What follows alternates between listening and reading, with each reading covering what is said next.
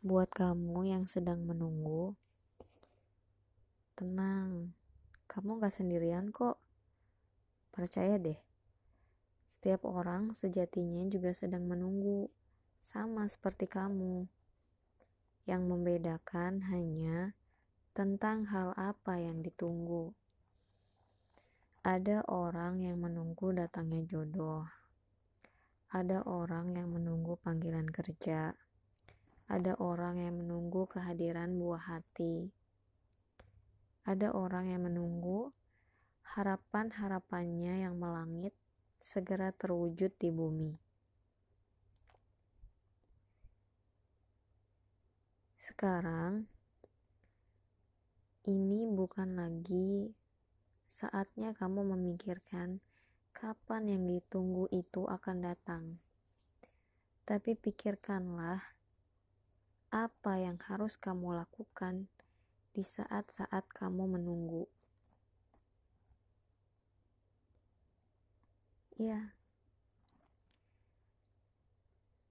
saat kamu sudah meluruskan niat, saat kamu sudah menyempurnakan ikhtiar, maka ada satu hal yang harus kamu lakukan yaitu kamu harus tawakal. Percaya pada Allah bahwa setiap detail proses yang kamu lakukan itu akan Allah nilai dan Allah sendiri yang akan mengatur bagaimana hasilnya.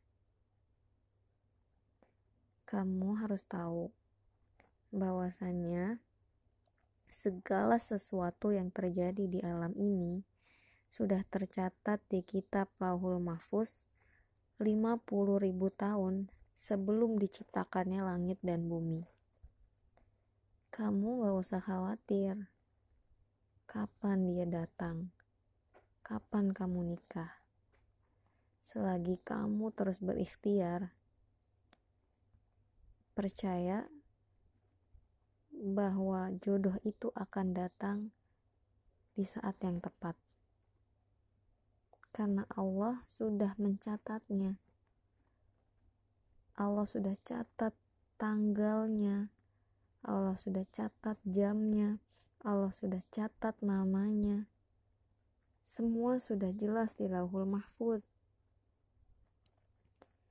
Yang harus kita lakukan adalah bagaimana kita dalam masa tunggu itu tetap berhusnuzon kepada Allah.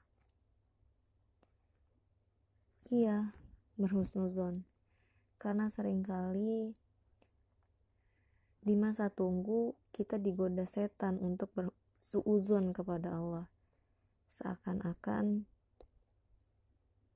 Allah menakdirkan yang buruk untuk kita. Padahal Allah selalu menakdirkan yang terbaik. Iya, yang terbaik, selalu yang terbaik. Bukan soal cepat atau lambat, tapi ini soal saat yang tepat. Allah lebih tahu tentang diri kita. Allah tahu kapan saat yang tepat untuk kamu menikah. Allah tahu kapan saat yang tepat untuk kamu dipanggil kerja. Allah tahu kapan saat yang tepat kamu akan menjadi orang tua. Allah tahu kamu. Allah yang paling ngerti kamu.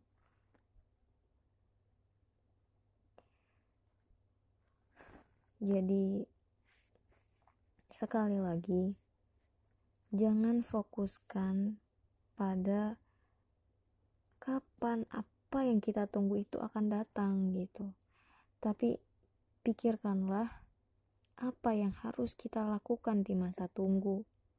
Jangan sampai masa tunggu ini kita isi hanya dengan ratapan dan ratapan. Jangan sampai masa tunggu ini jadi momen untuk kita melakukan dosa-dosa dan dosa dengan bersuuzon kepada Allah. isilah waktu tunggu kita dengan hal-hal yang baik, dengan rasa syukur atas apa yang telah Allah beri selama ini. Jangan sampai karena Allah menahan satu nikmat yang ingin kita rasakan, lantas kita melupakan nikmat-nikmat yang telah begitu banyak Allah berikan kepada kita. Jangan sampai kita kufur nikmat kepada Allah hanya karena satu atau dua harapan kita yang belum juga Allah kabulkan.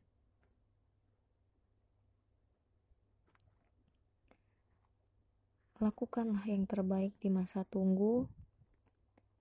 Tunjukkanlah kepada Allah, "Wahai Allah, aku pantas untuk menerimanya." Tunjukkanlah kepada Allah bahwa kita ridho atas setiap ketetapannya. Sesungguhnya ditahan atau diberi kedua-duanya adalah ujian. Yang terpenting adalah bagaimana ketika Allah memberi kita atas sesuatu yang kita inginkan, maka kita bisa mensyukurinya. Dan bagaimana ketika Allah menahan apa yang kita inginkan kita bisa tetap berhusnuzon kepada Allah dan bersabar atasnya. Segala sesuatu di dunia ini adalah ujian. Namun percayalah bahwa Allah tidak pernah memberikan kita ujian di batas di luar batas kemampuan kita. Jadi insya Allah selagi kita percaya kepada Allah, percayalah bahwa di tangan Allah semua akan baik-baik saja.